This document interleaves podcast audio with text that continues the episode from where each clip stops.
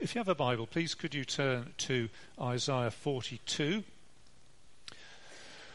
We've been going through this section of Isaiah bit by bit, and I'd like us to look at the next uh, couple of chapters until we get to around about 44, chapter 23. That's sort of where that next section ends.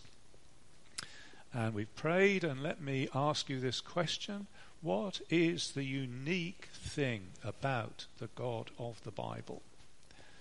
This is the God who is the Father of the Lord Jesus Christ. That's who he is. That's one way of knowing exactly who he is. Another truth, another unique truth about this God is that he is the creator of heaven and earth. And that's a big thing to say. He's the creator of the heavens and the earth, meaning he is outside this creation. He's not part of it, he's outside it. He was there before it, uh, he's not part of it. And he is distinguished from all other gods because all other gods are part of this creation. They are uh, either angels or demons, or they're just made up by people, or they're carved images, or they are ideas, but they are created. And our God is the creator. These other gods are made up gods, and they are inside the system, and the God of the Bible is outside the system. The gods uh, of the nations are part of the system. They cannot control the system, and they cannot predict anything apart from what the system normally does. They're just part of the machine that they're, if I can put it that way, uh, that they're talking about. Whereas the God of the Bible is outside and he can control things, he can bring things in that nobody would have predicted. And that is part of his uniqueness as the real God. And that's one of the things that Isaiah is going to be saying. This is the real God. This is the God who is not part of this creation, dreamt up, made up, but who existed before everything else and who is in control of everything. That's one of the notes that will be sounded in, the, uh, in these uh, chapters that we look at. So let me try and take us through this.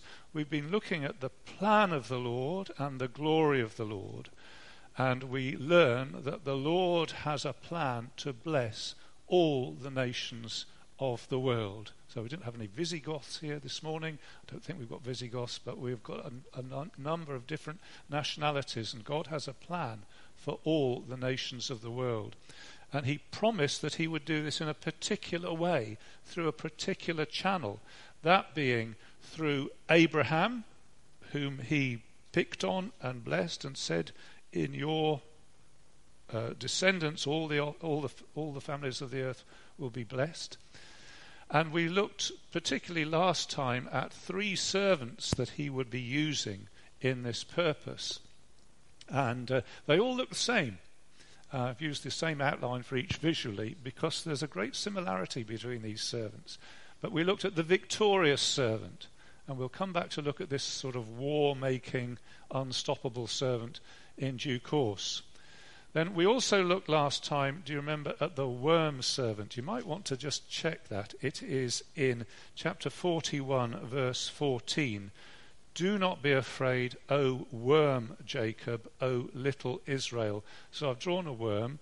Uh, it's sort of quite a visual and um, sticks in the memory. So this servant is the worm servant. And that's the servant we're going to be looking at this morning. And there's a third servant who again seems linked but different to the other two. And this is the ideal servant. And he's the one uh, who's referred to in Isaiah 42, verse 1 Here is my servant whom I uphold, my chosen one in whom I delight. I will put my spirit on him, and he will bring justice to the nation. So, this is what I've called the ideal servant. And this servant uh, turns out to be linked to the others uh, and I, on reflection from my notes from yesterday, I thought actually there's a really subtle link that might come across this morning. But this servant is the key servant to the others. But we're not looking at him today, we're looking at the worm servant. So the worm servant is uh, the one in chapter 42, verse 18. Hear, you deaf, you blind, and see who is blind but my servant. And there's a lot of words about this servant which we're going to look at. Before we get quite into that, I want to talk about appropriation. Okay, appropriation. Appropriation means when you say, This is mine. So if you happen to be sitting where you're sharing a hymn book, and uh, the hymn book goes into the slot in the chair in front, and your neighbour thought, That's mine. And then next time we sing, you grab it and sing from it, you will have appropriated that hymn book. Because you, you said, Oh, it's mine. And your neighbour might say, Well, in all Christian grace, it's mine. Okay, so this is appropriation. And uh, there's a big question who can appropriate the words of uh, this prophecy? Who can say, This is mine? So let me just sketch out the nature of this question. So, number one, can all the nations say, This is mine? This uh, business about the servant.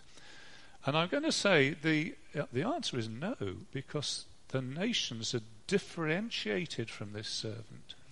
This servant is called Israel and Jacob, and we have to start with what the text says. So the nations can't automatically say, This is mine, because the, the text actually says addressed to Israel and Jacob. So uh, there's a, a, a, thing going on there. It's, it's said to Israel and Jacob. And the nations, according to Isaiah, are the ones with the idols. They are the ones who are completely mistaken about who God is and sinfully mistaken. They're the ones with the made up gods, and we'll see the idols referred to as we go through. So you can say, okay, so is this actually an ethnic thing? And this is referring to uh, the physical descendants of Abraham. And I'm going to say, no, that's not, that doesn't work either. If you go along into chapter 44, verse 3, for example, it says, I will pour out my spirit on your offspring. I will pour out my spirit on your offspring. So it isn't just ethnic, it's spiritual. So the people who can appropriate this, uh, as I hope to show, are, are, the people who are spiritually enabled to do that. Um, so is it the nations? Uh, doesn't seem to be the nations. Is it all Israel according to the flesh? Answer no. So who is it? And answer number three would be none of the above. And the answer would be we'll have to wait and see. Because as we go through this, I'm going to ask you do you think you can appropriate this? Can you uh, take the step of saying, that applies to me? So, question of appropriation. I want to say seven things about this servant. Um, I'm not going to go through all the text, but there are things that get that pop up to the surface. So, number one, the servant starts off in utter failure. So, 42 verse 18 refers to this servant, this worm servant, and says, This servant is blind. This servant, verse 19, is deaf. They can't see and they can't hear. Who is blind like the one committed to me and blind the servant of the Lord? They are deaf and blind. And it says, You've seen many things, but you paid no attention. Your ears are open, but you hear nothing. And there's a, straight off a complete failure of perception of this servant. They don't get it about God. Uh, he speaks to them, but it just bounces off. Uh, he shows them things, but they don't see it. So there is a complete lack of spiritual perception. And this is a, a people, verse um, 22, plundered and looted. So they are without treasure. They, have had their treasure taken away from them. They're, they're poor. They've become impoverished somehow, it says here. And it also refers to them as being trapped plundered and looted, trapped in pits, hidden away in prisons. They've become plunder with no one to rescue them. They're imprisoned, they're discarded. Nobody comes to rescue them. Uh, that's the state of these people. And obviously, he's thinking in the first instance of the exiles who have been sent into Babylon, and there they are, uh, basically imprisoned, uh, abandoned, Um, but he says there's something more to it than just geography. They're spiritually deaf and blind to God. They're helpless and hopeless. There's no one to rescue them, and verse end of verse 22, no one to say, send them back. So they're in uh, a complete spiritual catastrophe. If you look at verse 24, there's a, a, another description of them. You have not called upon me, O Jacob, or wearied yourselves for me, O Israel. You have not brought me sheep for burnt offerings, nor honoured me with your sacrifices. I have not burdened you with grain offerings, or wearied you with demands for incense. You have not brought any fragrant calamus for me, or lavished on me the fat of your sacrifices, but you've burdened me with your sins, and wearied me with your offences. So this is a, a people who are indifferent to God. They don't offer him anything. They don't thank him for anything. They don't seek him for anything. They're unconcerned for his favor, and all they bring to God is a tons of sin. And that's number one about this people. They, the, the starting point is they're utter spiritual failures, spiritually imprisoned, spiritually stupid, uh, and all they have to their credit is a load of sin. So let me first ask you whether you could identify yourself as that, or having been that, or having started off in that place, because for somebody who's a Christian, they would say yes. Uh, it was true of them, and it's true of me. Um, that's I was how helpless and hopeless we sinners had been if he never had loved us till cleansed from our sin. Once I was blind, but now I see. Once I was deaf, but now he's opened my ears. So, step one, uh, might you appropriate this? This is that the servant starts off in utter failure. Right. Number two, second thing about the servant.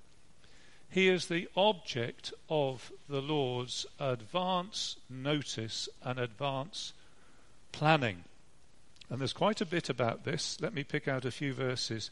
Chapter 43, verse 9. God is in contest with the idols and the gods of the other nations, and he says this.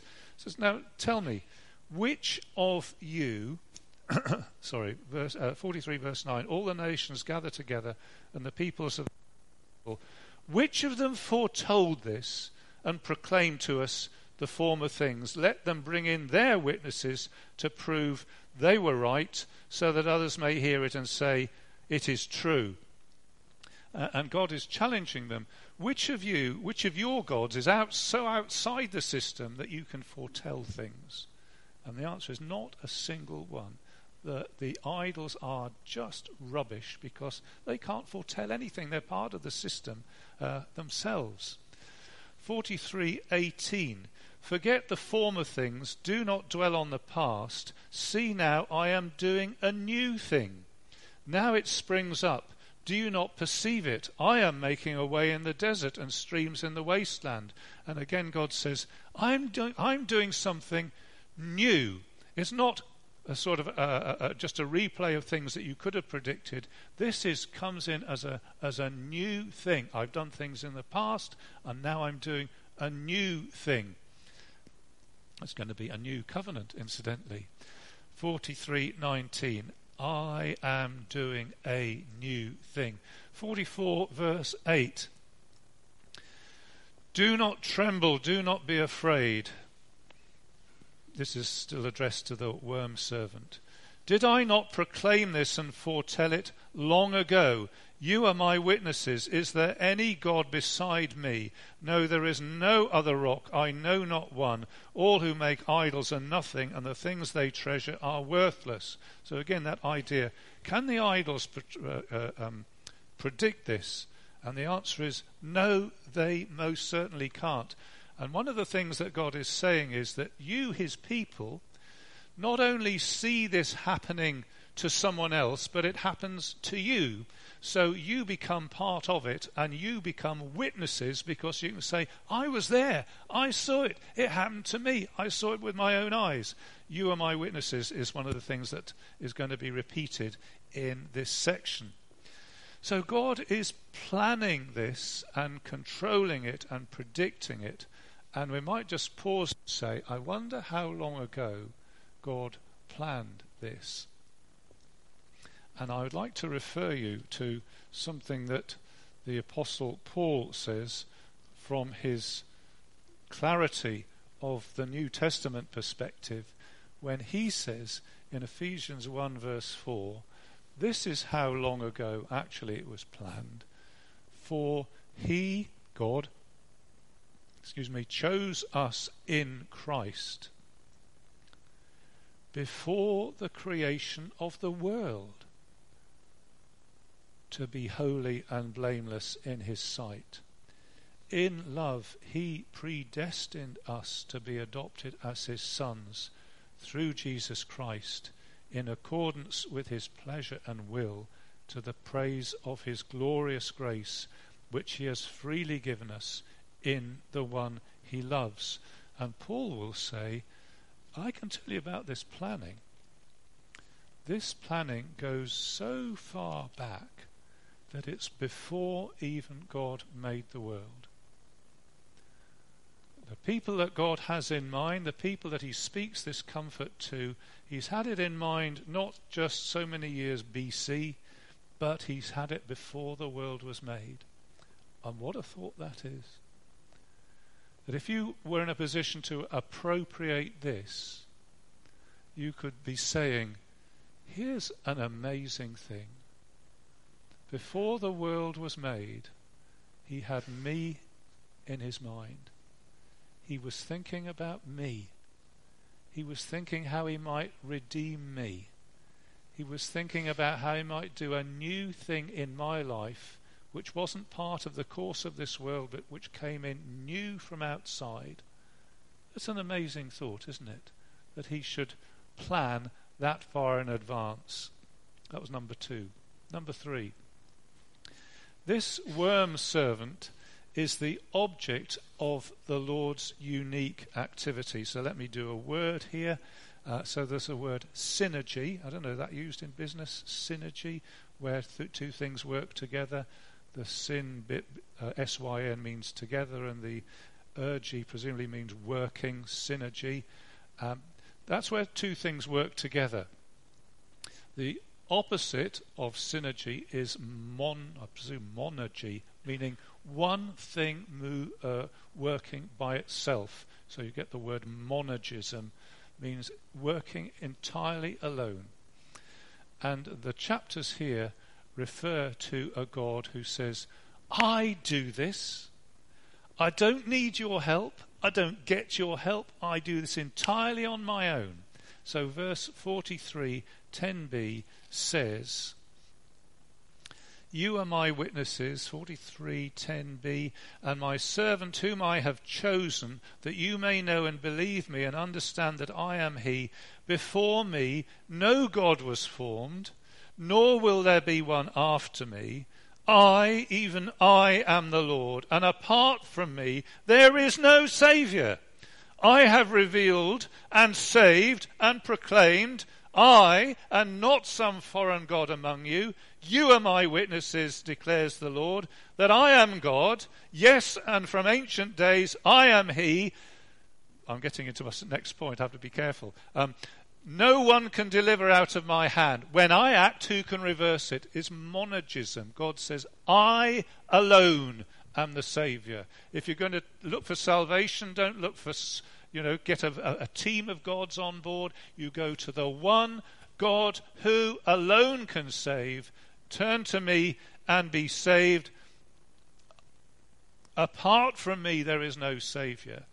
And this uh, uh, strong statement, verse 13 when I act, who can reverse it? Yeah?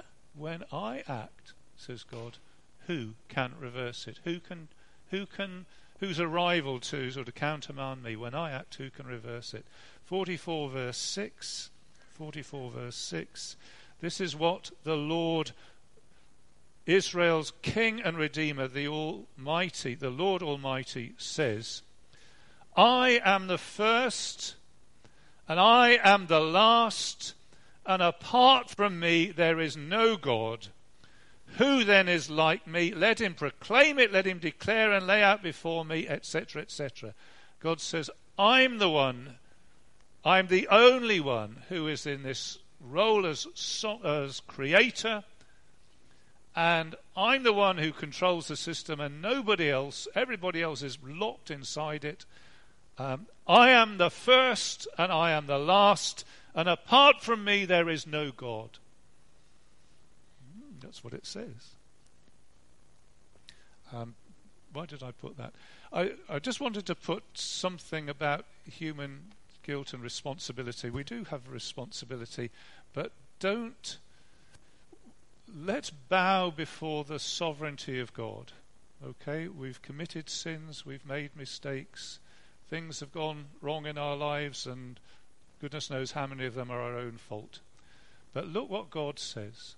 He says, I, I am the Saviour. I don't let you stop my plan. Don't even let your sin stop my plan, because I am the God who saves. And uh, when I act, no one can stop it. This is what the Christian theologians would call grace meaning he acts and his uh, the way that he saves is uh, by grace he saved me.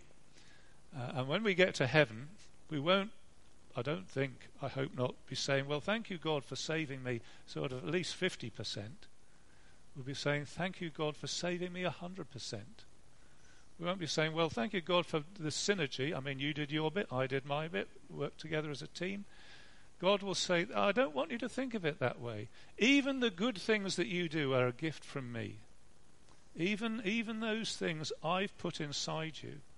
And then I congratulate you for it. And as Augustine would say, that's, that's grace upon grace.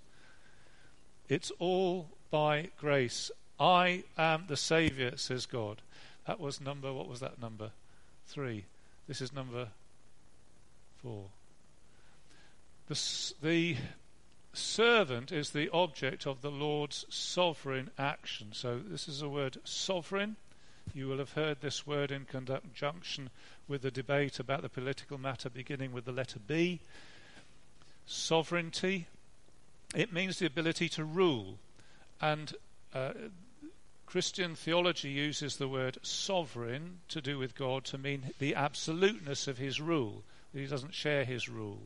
And I'd like you to notice the number of sovereign type words that are used. Look at number at chapter 43. This is what the Lord says to his worm servant. Uh, I created you, O Jacob.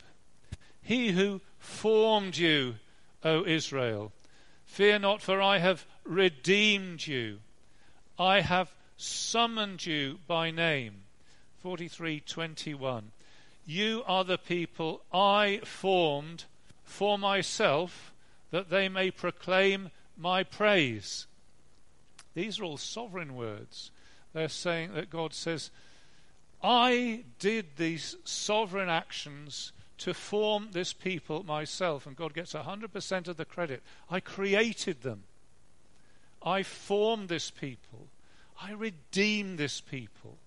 I, uh, as he says, I formed to proclaim my praise. So these people would be saying, Thank you, Lord, for what you've done for me. I never deserved it. I never had the idea of it. I wasn't looking for it. You came into my life.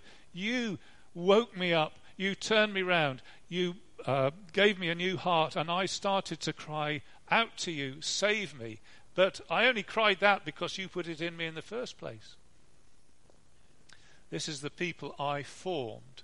uh, chapter 44, verse 1, he says, uh, Listen, Jacob, my servant, whom I have chosen. So many actions that God does sovereignly on his people. I thought I'd pick out some of the things where he says he will do something because the I wills of the Bible are of deep comfort to God's people.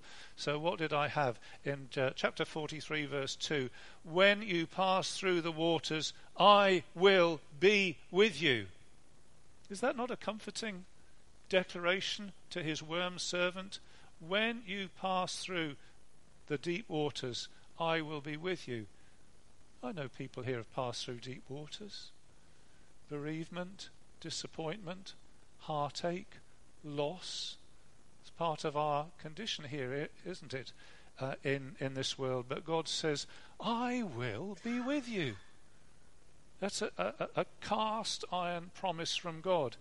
Uh, um, when you pass through the rivers, they will not sweep over you. When you walk through the fire, you will not be burned. Because God says, I will be with you. Chapter 43, verse 6. I will say to the north, Give them up, and to the south, Do not hold them back. Bring my sons from afar, and my daughters from the ends of the earth, and everyone who is called by my name, whom I created for my glory. So there's an I will there and God is it, it's depicted as a sort of gathering in of exiles, but the Lord Jesus would take this for the gathering in of uh, of his converts, and he'll say to the north, "I will say to the north, let me get it right, give them up, and to the south, do not hold them back." So God is saying, "I'm going to say, let them go." To the north and to the south, bring them back. And there's something sovereign about God's declaration. That's what he will do. That's his power at work. And when he says, let them go, nobody can hold on to them. When he says, give them back, nobody can hold on to them. 43:14 uh, I will send to Babylon and bring down as fugitives all the Babylonians in the pride in the ships in which they took pride in other words, even Babylon, with all its power, can't stop God bringing his people back to himself. And, and that is a, a true truth that no power in this world can stop God claiming his people back uh, from darkness into his kingdom. No prison is strong enough to hold them if God says, let them go. Is that right? Yeah. Uh, another I will. 4325. 4325. You burden me with your sins, but I, even I, am he who blots out your transgressions for my own sake and remembers your sins no more. Well, it's not quite an I will, but I'll sort of preacher's license uh, pretend it says, I will. I will remember your sins no more. It's a promise from God. I w- so God remembers things, He also forgets things.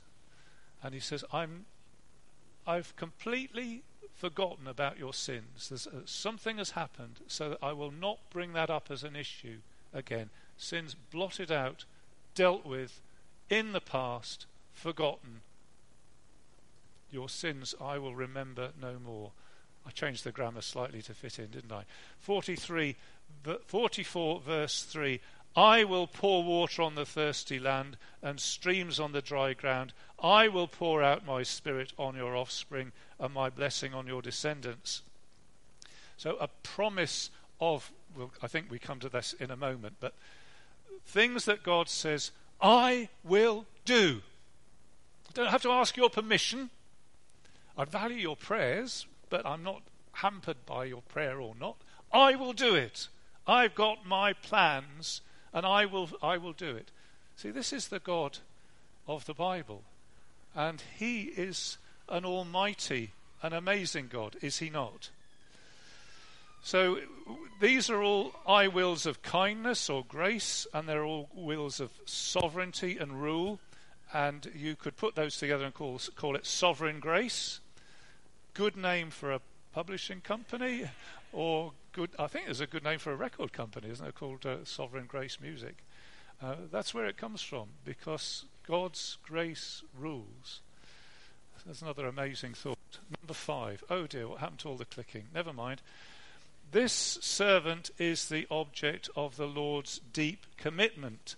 So there is a, a commitment that God makes, and some of this I'm repeating, but you can see uh, why it's worth repeating. 43 verse 2 I will be with you. That's a commitment, ongoing, for today and tomorrow.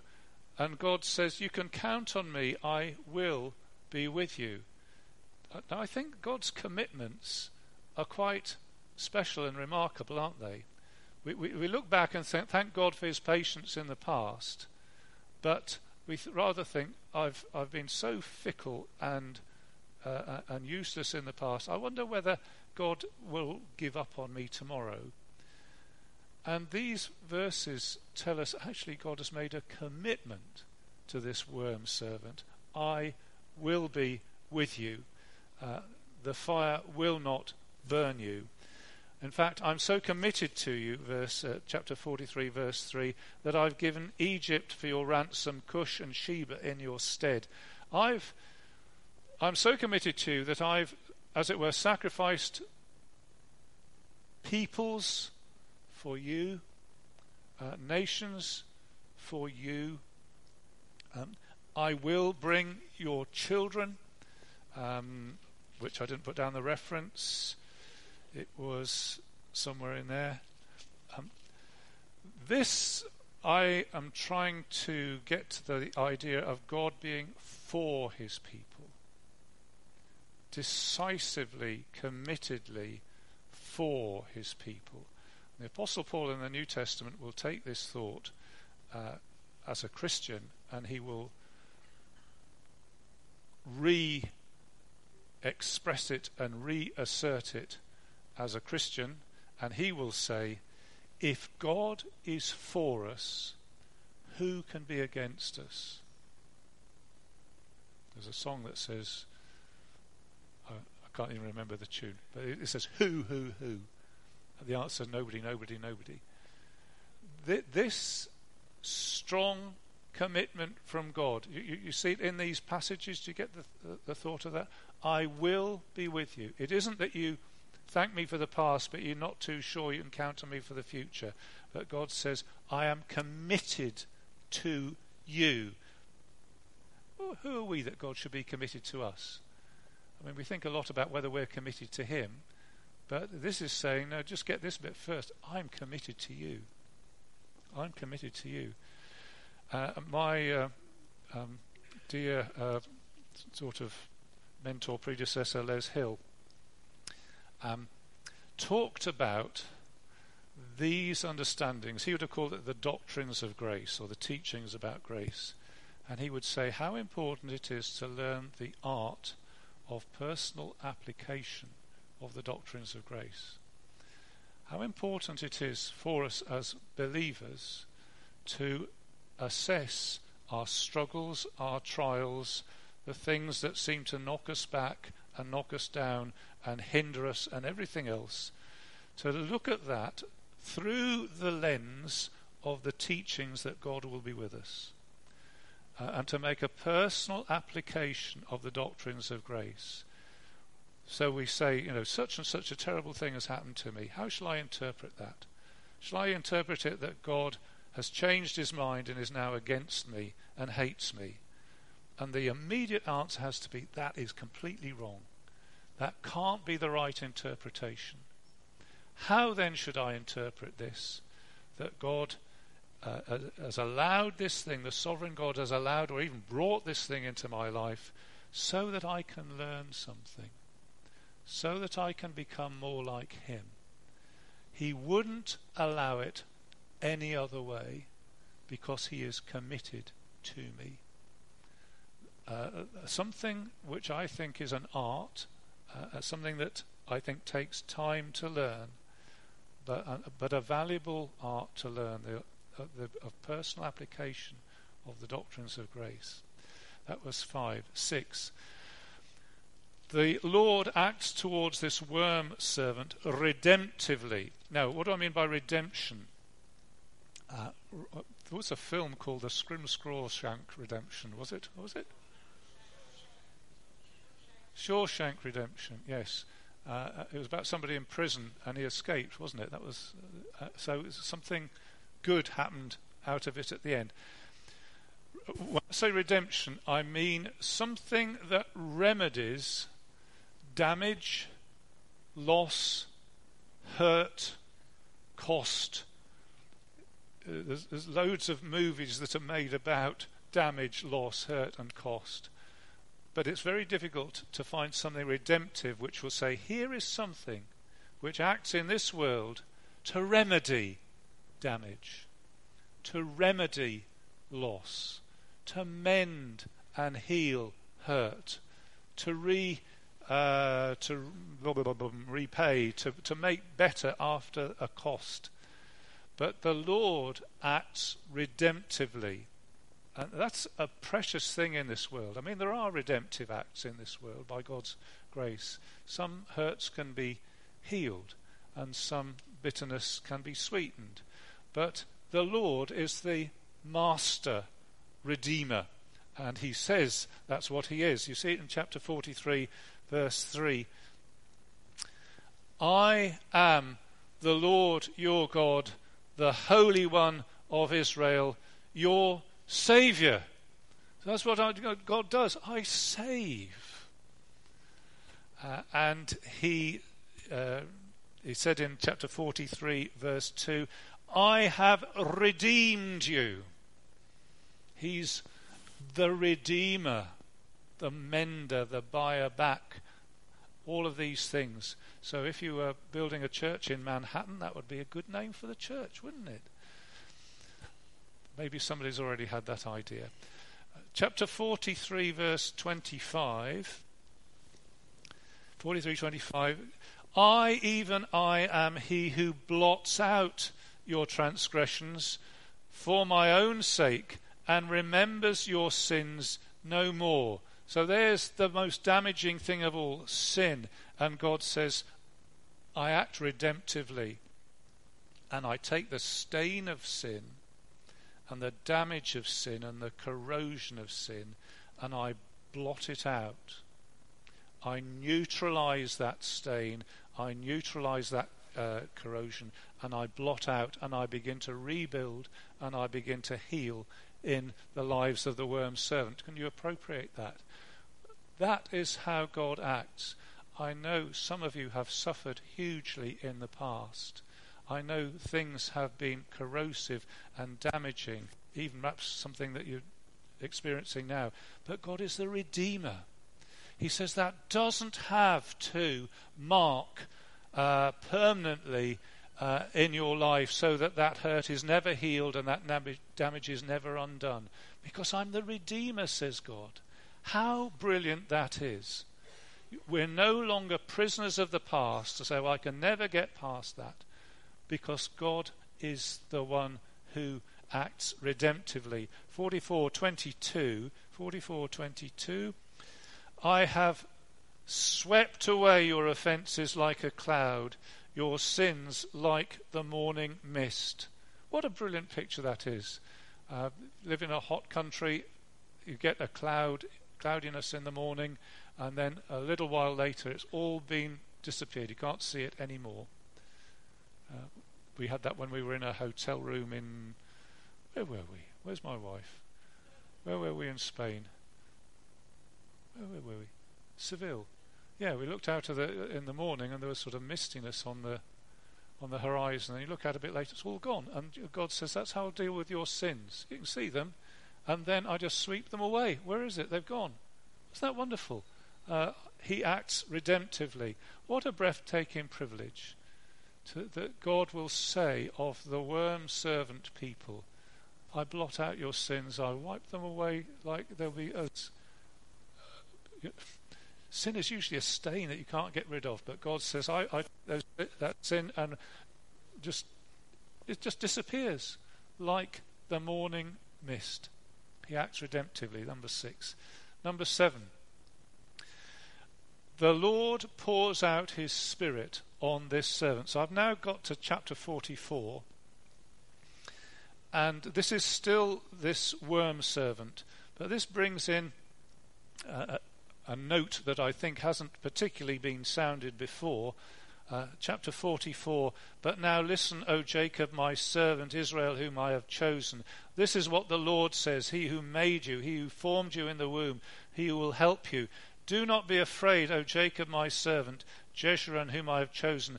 I will pour water on the thirsty land and streams on the dry ground. I will pour out my spirit on your offspring and my blessing on your descendants, and they will spring up like grass in a meadow, like poplar trees by flowing streams. And one will say, I belong to the Lord, and another will call himself by the name of Jacob, and still another will write on his hand, the Lord's, and take the name Israel. So he says, Do not be afraid. This is what I'm going to do. Where there is dehydration, I will pour out on thirsty ground, on people, my spirit. And thus they name themselves Israel. You notice it's not an ethnic thing. Uh, it seems to hint that even if you were Italian and the Lord brought his spirit on you, you could say, I belong, I'm part of this. Or even, even if you're English, that if the Lord poured out his spirit on you, you could say, This is me. I'm part of this. The thirsty bit, I uh, Perhaps this is a, an idiosyncrasy of mine. I don't think it's about the intensity of personal desire. I don't think it's brought about by intense emotional desire. But it's saying it's a cure for spiritual dehydration. Thirst meaning parched, meaning desiccated, meaning dehydrated, meaning like those pictures you see of a camel carcass in the desert where you can recognize the bones and see some of the dried up sinews, and that is just one dead camel and the Lord says, That I can cure. Take dried up, dead people, pour my spirit on them, and they come alive. Isn't that a brilliant thing? But spiritual life where it was all dead and dried up. That was the seventh thing about this servant. So there are the uh, there are the seven things. The servant uh, starts off as being a complete failure. The servant is somebody who, amazingly, is part of God's previous plan, pre existing plan. The servant is somebody on whom the Lord acts and he alone. The servant is somebody who receives sovereign grace. The servant is somebody to whom God is deeply committed. The servant is somebody whom God redeems and takes away his sins. The servant is the one who receives the gift of the Lord's Spirit. And I wish I'd remember to do the clicking on this. How do you think anybody could appropriate that? What would you say was the key to that? And I'm going to say the key to this is actually Jesus Christ. The key to this is well, how does how are sinners saved? And this is Jews and non Jews. And the New Testament is going to say actually both of those are sinners, and both can be uh, redeemed through the blood of Jesus. And the, the matter of the long planning, well, Paul is going to say actually the long planning is something hidden in God, in Jesus Christ Himself, chosen, remember what Paul said, in Christ. So this other servant is the key here. And who is the one who comes to do this redeeming? Well, it's Jesus the Son. Who is the one who comes, therefore, um, with multiple promises attached to him, with multiple prophecies attached to him, that you could say, of all these promises that we've been through, we've just sort of scratched the surface of them, they're all Jesus. They're all to do with Him, that He is the key. And if you have Him, you have all these promises applied to you. He's the one in whom there is redemption, and He's the one who pours out the Spirit. That's what He came to do. It says that in the beginning of the Gospels, isn't it? Uh, this one who is baptized in the Spirit or receives the Spirit is the one who will baptize in the Spirit. So I want to invite you to appropriate these verses and to to be somebody who could say the worm servant that we did. I I would be I would be very happy to have that as a badge on my uh, on my front. I, uh, worm servant, yes. Who can say that? Well, who can say the, the, the exactly and precisely the people who can say Jesus is my Lord and Saviour? There isn't anybody who is the worm's servant who doesn't have Jesus, and there isn't anybody who has Jesus who isn't the worm's servant. The answer is found in Jesus Christ. The key is do you have Him? That's the key. Do you have Him? Let me just differentiate that. That's not the same thing as saying, do you come, come to church regularly? That's geography. Coming, uh, having Jesus is relationship. Do you have Him in relationship. And that means you've got to talk to him. That means you've got to listen to him. That means you need to uh, do some exchange with him and say to him, Lord, I want to have these things. At the moment, all I've got is the geography. I sit in the same room as other people who have it, but what I want is the reality of this. Can you do that? Show me what I need. What do I need to bring to you? How do I need to turn my life to you? How can you help me with that? Don't stop talking to the Lord until you've got that sorted out. The answer is found in Jesus Christ. And let me freely offer Jesus to you and say, there's a promise that if you have Him, you will have all these blessings. It's not to do with ethnicity, it's not to do with the moral failure in your life. Uh, you know, you've got a ton of sin. Okay, well, that's what the servant had. But you bring that to the Lord, and all the wonder of everything that's said here can be yours. And I say, like the, uh, the, the, section ends with praise. It says, Shout for joy, O heavens, for the Lord has done this. Shout aloud, O earth beneath. Burst into song, you mountains, you forests, and all you trees. For the Lord has redeemed Jacob, and he displays his glory in Israel. I think we would say amen to that, wouldn't. Let's sing a song together.